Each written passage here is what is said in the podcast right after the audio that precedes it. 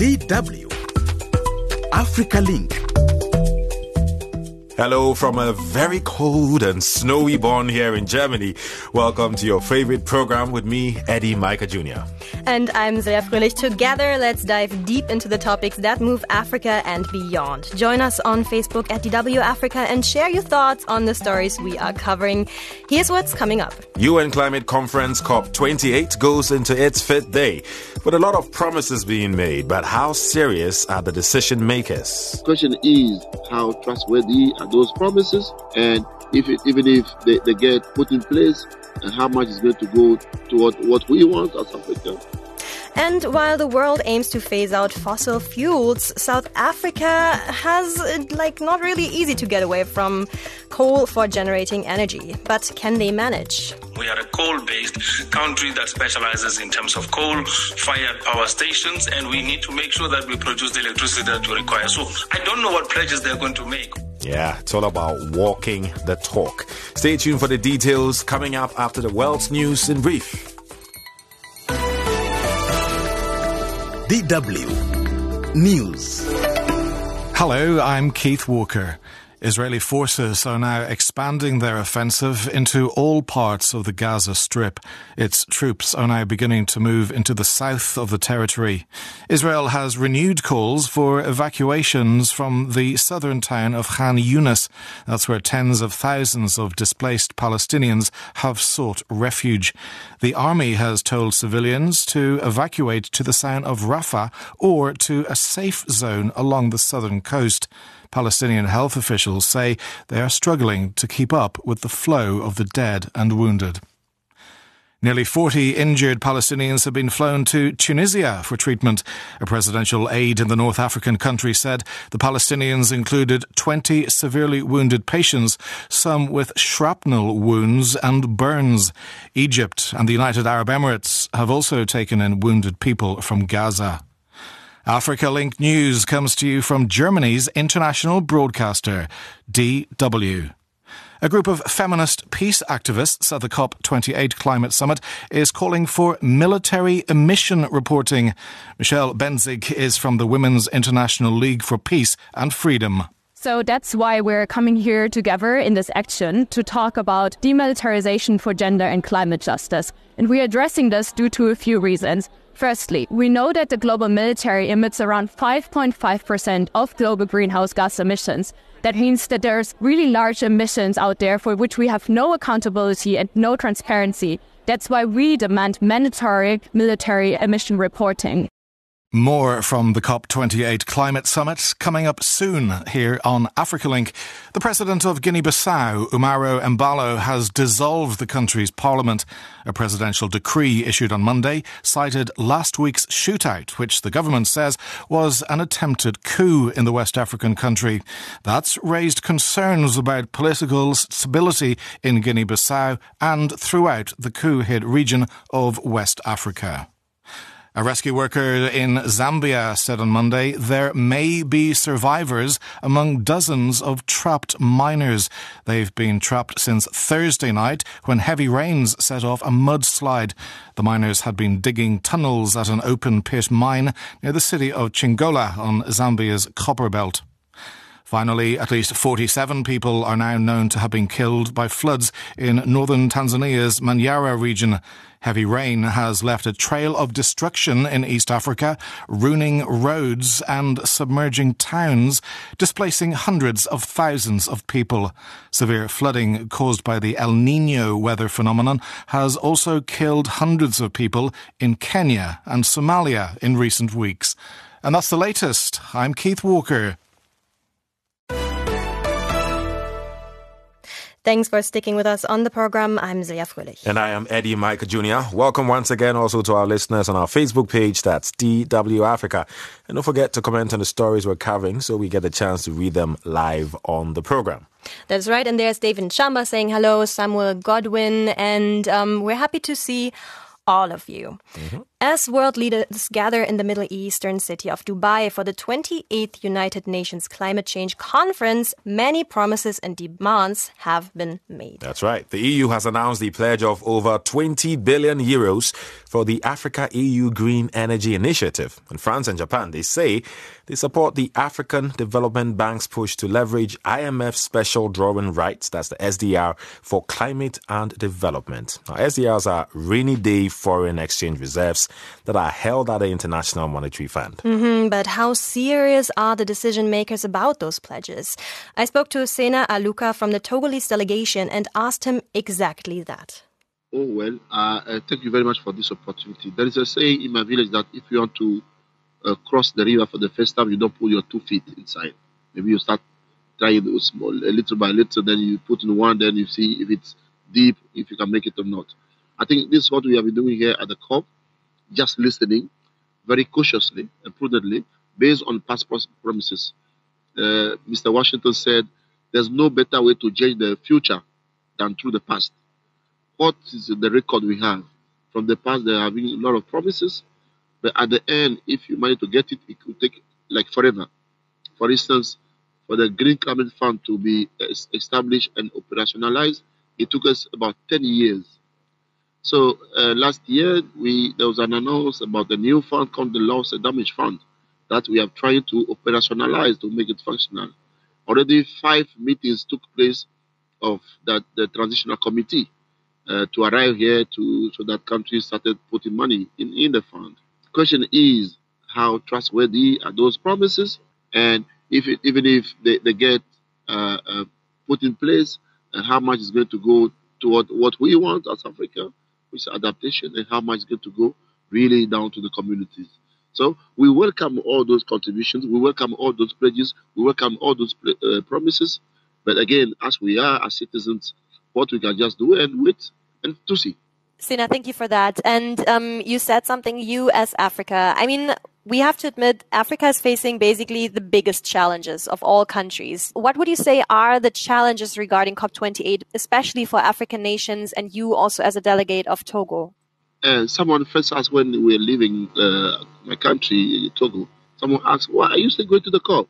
What's the name of the COP? My response was, think a minute about no COP at all. If there were no COP at all, we lose this space, the multilateralism, we lose the place where humanity wins, we lose the place where we sow seeds of hope every day. Of course, nobody eats hope, but it's very important to keep on fighting. We, we are here for four key reasons. eh? Um, the first one being how to make sure that commitment that were taken in the context of the Paris Agreement are being put in place. People comply with whatever they say. We, we, we, we're here to make sure that people, countries, respect those engagements they took. So we want to keep on, you know, shouting, saying, no, you must put something on the table. You must increase your ambition. We need to make sure that the 1.5 target that was set in Paris, we, we, we keep on that, that, that um, engagement. To what extent can African nations influence the decisions at the COP28? Oh, African conference very strongly. Uh, you'll be impressed to see how the African group of negotiators are driving the negotiations, are driving the discussion there. And there's, we do some kind of trade off. Negotiation means trade off to compromise, you know, like to talk, to dialogue and reach a common point. So African group is, is strongly uh, pushing for some of the points that are in the benefit of the continent. But African group is very influential in terms of, you know, like when the, the, the, the head of state, the climate action summit, you see a, a huge delegation of African head of state, plenty of them, by showing that type of political commitment, political interest in the climate negotiations Africa is driving. And then you see civil society from Africa, very organized, participating. Uh, to even today, they did um, a demonstration around uh, uh, don't kill the loss and damage fund, keep your promise. You know, so the African civil society is also there to push things uh, forward. I spoke to Sina Aluka from the Togolese delegation in Dubai right now. Mm, uh, we have a, a lot of comments coming through on our Facebook page, DW Africa. We'll be getting to those in a bit. But as the world converges in Dubai to tackle climate change, South Africa finds itself in a very precarious situation. The country is under pressure to start phasing down its almost 100% reliance on coal for generating energy. Now, this facing down will come at a huge cost, resulting in loss of jobs, and labor unions are not taking that lightly. Mm-hmm. President Cyril Ramaphosa, who is actually also in Dubai for the climate change talks, has handed in South Africa's energy transition plan with a 74 billion euros price tag on it. Yeah, that's quite a lot. And some experts say there is no light at the end of that tunnel. Thuso Kamu- Khumalo reports from Johannesburg. South Africa has for decades relied on coal for generating its electricity. But delegates at the United Nations Congress of Parties 28, COP28 in Dubai, want a stop to burning of fossil fuel.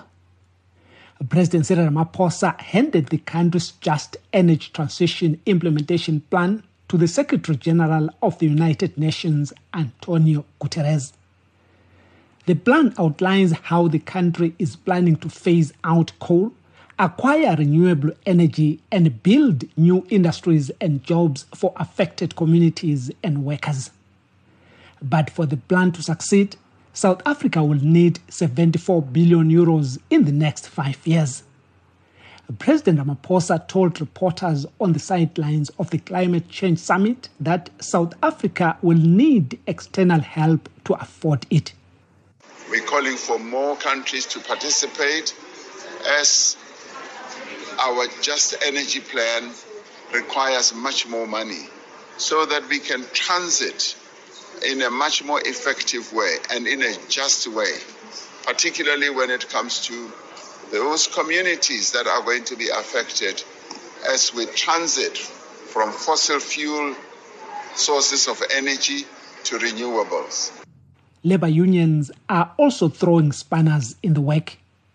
Phakamile Hlubi-Majola, spokesperson of the National Union of Metal Workers of South Africa, says they want full guarantees that the implementation of the plan will protect livelihoods, otherwise, they will challenge the plan.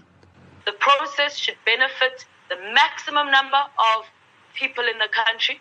It should protect the maximum number of jobs and it should be to the benefit of the maximum number of the population. A big chunk of the economy of Mpumalanga province relies on coal mining and coal power stations. The removal of coal for this province will mean a reconstruction of the economy from scratch.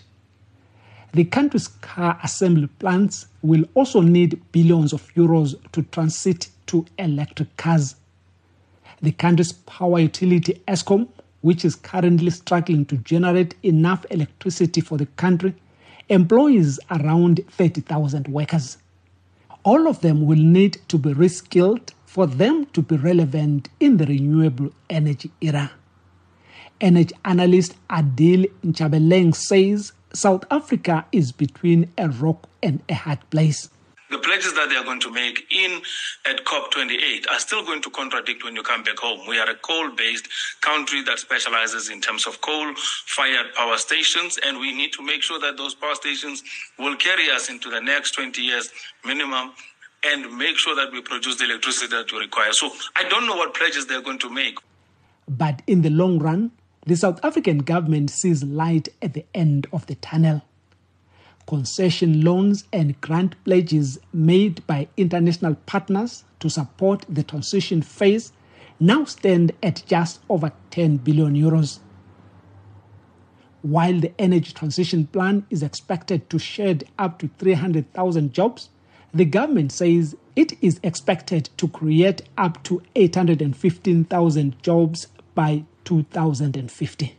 Thuso Khumalo, our correspondent, with that report. Mm-hmm. And we asked you on our Facebook page, DW Africa, how can our leaders push for climate action at COP28? And we have a lot of comments here, Eddie. Mm-hmm. Let me start with one of Ebenezer Canary, who says, Must they travel to Dubai to tackle climate changes? And, uh, and I think that's actually a really good question to ask because um, I don't know if you saw that in the Mm-hmm. news, Eddie, but the German delegation was planning to take a plane to Dubai, but because of the snowstorm, the plane couldn't start because it was stuck in the snow. Know. And people were asking, well, taking a jet Mhm, to fly to a conference about about, climate climate change, change. yeah.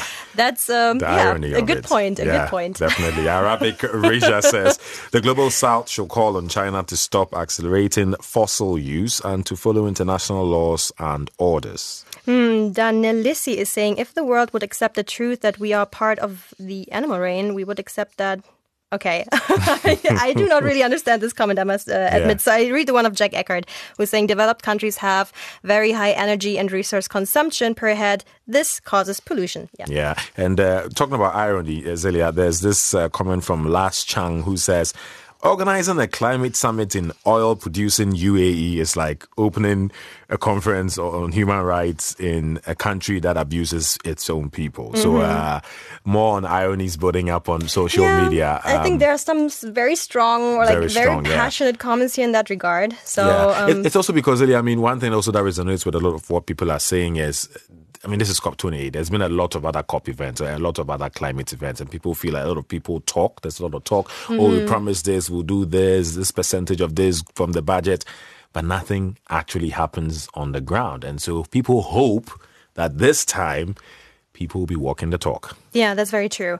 Um, and that's also, by the way, I just read another comment that is Shinra Tensei, who's saying USA and China are most responsible but did not attend. And I think that's also another issue. And for those who are just joining us, thanks for sticking, or for those who are with us, thanks Yeah. for sticking around. And for those who are joining us, welcome to DW's Africa Link program.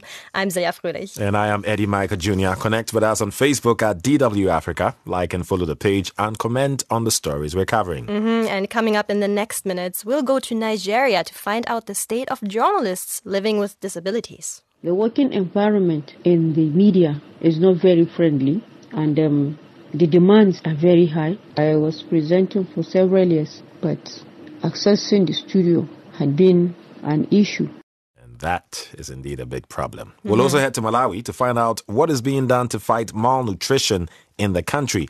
Also, stay tuned for some sports news with our very own Isaac Mugabi. But first, Zelia, take us to Nigeria. hmm And in Nigeria, persons with disabilities have joined the rest of the world in celebrating this year's 2023 International Day of Persons with Disabilities.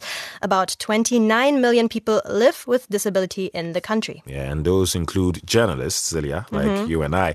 They face challenges while discharging their duties. Their working conditions and recognition from the public remain the major issues. Shehu Salmanu tells us more.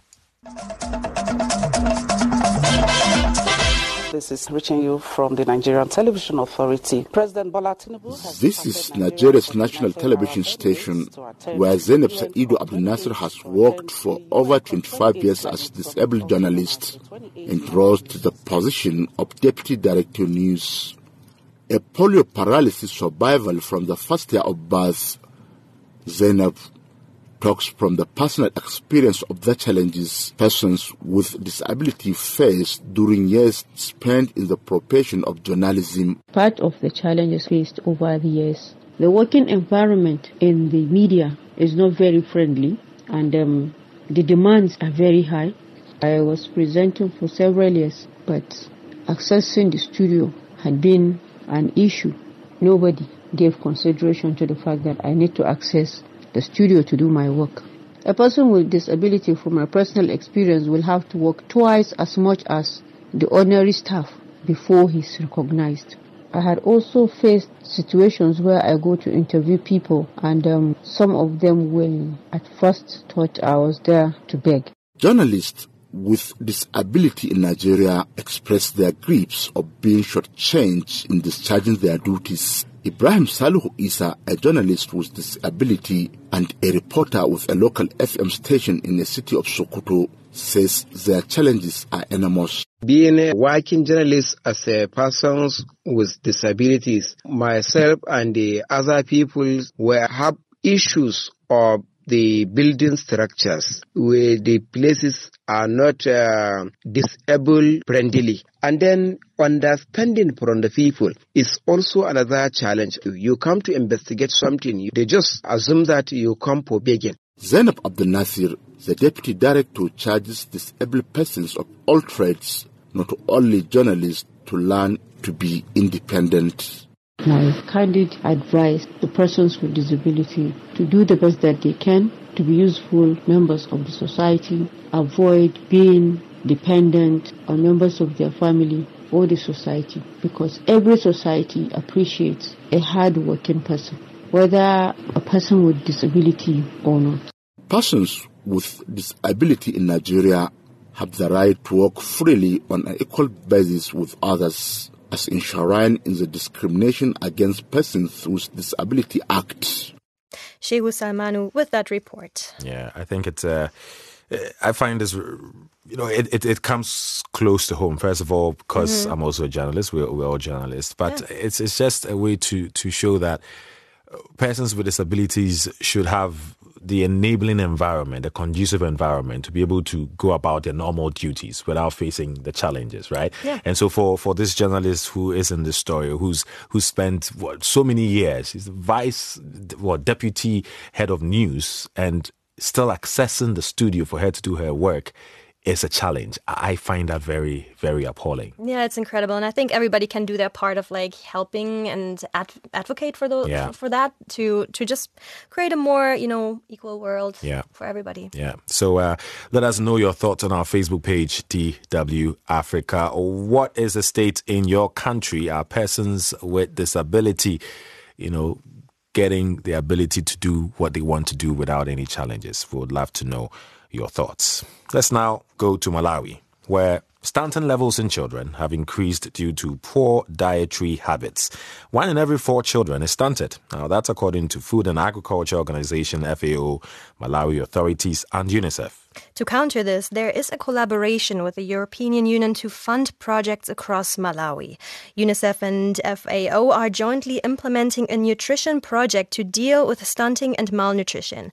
George Mango reports from Blantyre. 10 out of 28 districts countrywide in Malawi are the worst affected. These districts, according to authorities, include Chiradzuru, Thyolo, Mulanje, and Karonga. Nutritionists attribute the rise to high poverty levels, failure to adhere to balanced diet, and climate change effects on agricultural production as people are faced with drought, floods, and various cyclones. Fanny Button, who is expectant, admits that her firstborn had stunting effects. Button now undergoes lessons at a nearby clinic so that the unborn baby is not subjected to both malnutrition and stunting. Poor rainfall patterns affect this area, a move that makes us not have balanced meals 24 7. Fruits, which are also essential to one's health, are not grown in this area because of the weather pattern.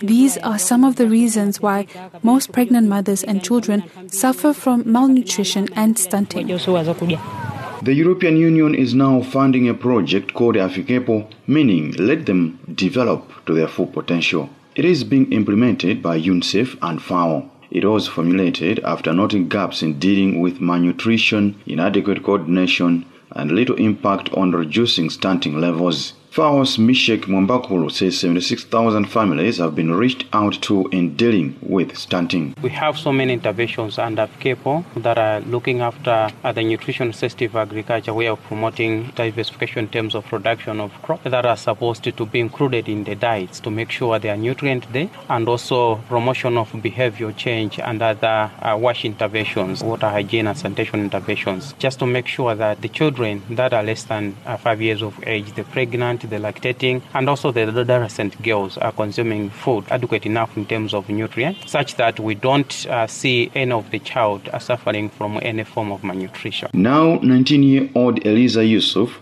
and a mother of one has decided to join a grouping of Afikepo in Mulanje because her child was discovered underweight by health promoters and health workers last month. Families are encouraged to have ponds, gardens, and practice poultry farming for them to have a balanced meal. Health Surveillance Assistant Maureen Kausiwa says even if the program phases off next month, families who feed their children, lactating and pregnant mothers will enjoy all the six food groups. A pregnant mother needs to eat six food groups so that a child is born with good weight and the mother can deliver properly. We visit every household to ensure good dietary habits to the pregnant mother and talk about issues of sanitation. Cyclones Freddy, Anna, and Idai prevented communities from harvesting crops like maize, beans, and others for home consumption, which health experts say has contributed to stunting and malnutrition. UNICEF, FAO, and Malawi authorities have since expressed commitment to ensuring that Malawians have access to nutritious food, the right to food security, and a standard of living adequate for health.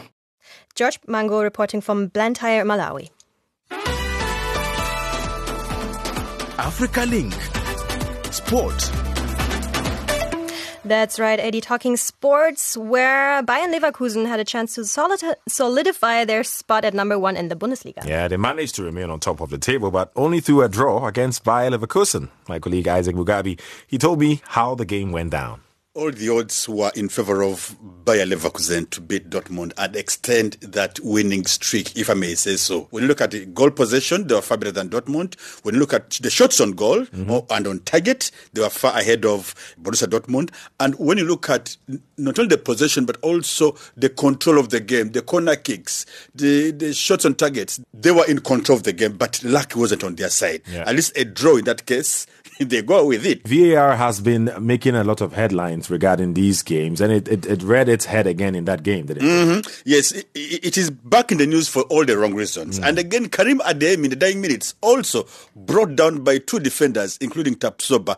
Clearly, that was a penalty for Dortmund but the VAR wasn't called. Mm. And even, even the VAR referee didn't call for it like we see in the Premier League. So uh, the aftermatch interviews, players on both sides were not happy in the interviews they gave. Each side accusing the VAR to be the villain in this case.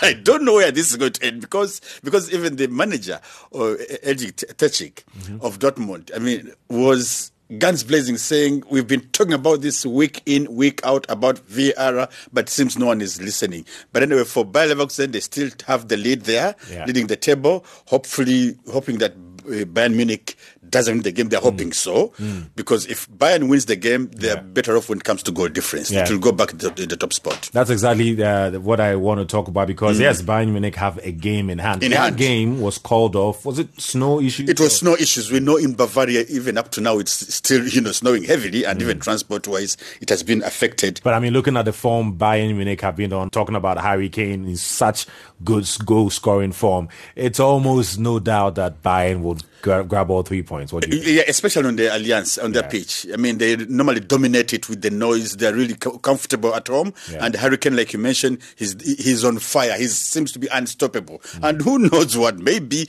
you know, Berlin was in for it, in for thrashing, but thankfully the weather dictated otherwise and played in their mm. in their way. What would you make of the Bundesliga table so far? I mean, it's it, if you look at the table, it's uh, it's quite tight. The top three, isn't it? It's quite tight, but we I mean, for a moment, Eddie, without missing words, many football observers, pundits, analysts, even fans, they are hoping that Bayer Leverkusen continues this way, mm. not to be like Dortmund, which at the end of the of the league of the season tends to fall back and give away the trophy mm. to Bayern Munich. They have hopes that really Bayer Leverkusen will make the difference if, if and only they stay focused. Yeah. If and only they stay focused, I think they could we, we, we have more days to come enjoying yeah. that kind of competition, yeah. but not the usual dominant Bayern yeah. Munich being up there. There's more games to go, so maybe the season will be different. But let's let's move away from the Bundesliga mm-hmm. and talk about the English Premier League. The biggest game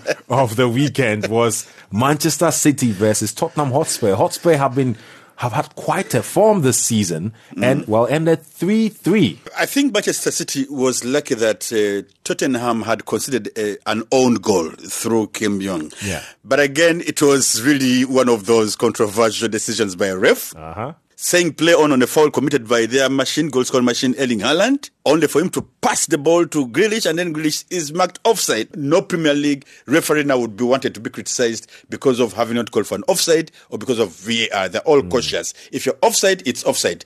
No question about that. And there's been noise about Yeah. that since the game ended hours ago. They're still Yeah. talking about that controversial decision. 3 3, you saw that iconic Yeah. picture of, of Guardiola somersaulting.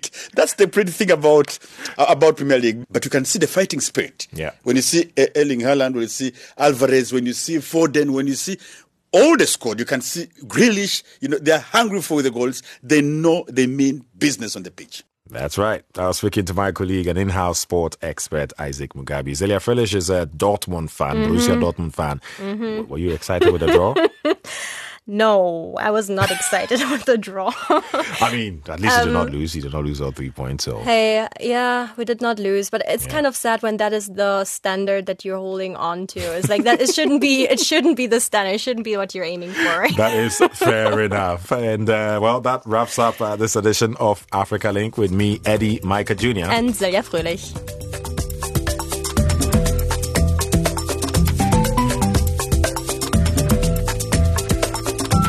DW. Made for minds.